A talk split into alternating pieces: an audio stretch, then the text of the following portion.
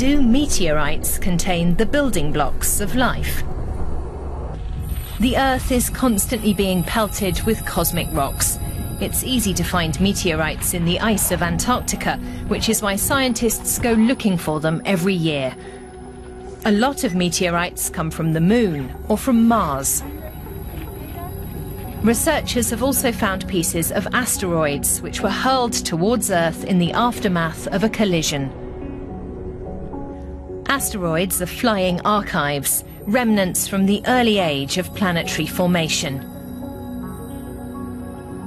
The building material our solar system emerged from over four and a half billion years ago remains nearly unchanged in comets and asteroids, a mixture of rock, dust and ice.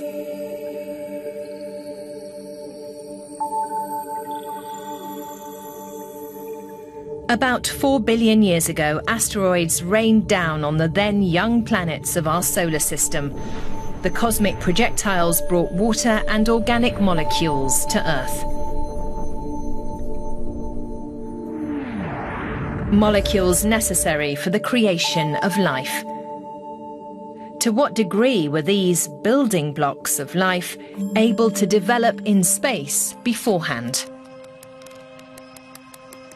A question of interest to astrobiologists back on Earth they've found preliminary answers with the help of meteorites.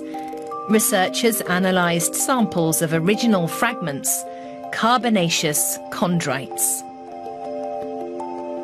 These samples contained complex organic molecules, such as adenine and guanine, two of the four basic components of which the genetic code is composed, carrier of the genetic information of all living things. These molecules may first have come to Earth via the rocks from space. That's why scientists now want to examine samples from space. Two asteroids have already been visited by space probes in recent years, which collected samples to bring back to Earth.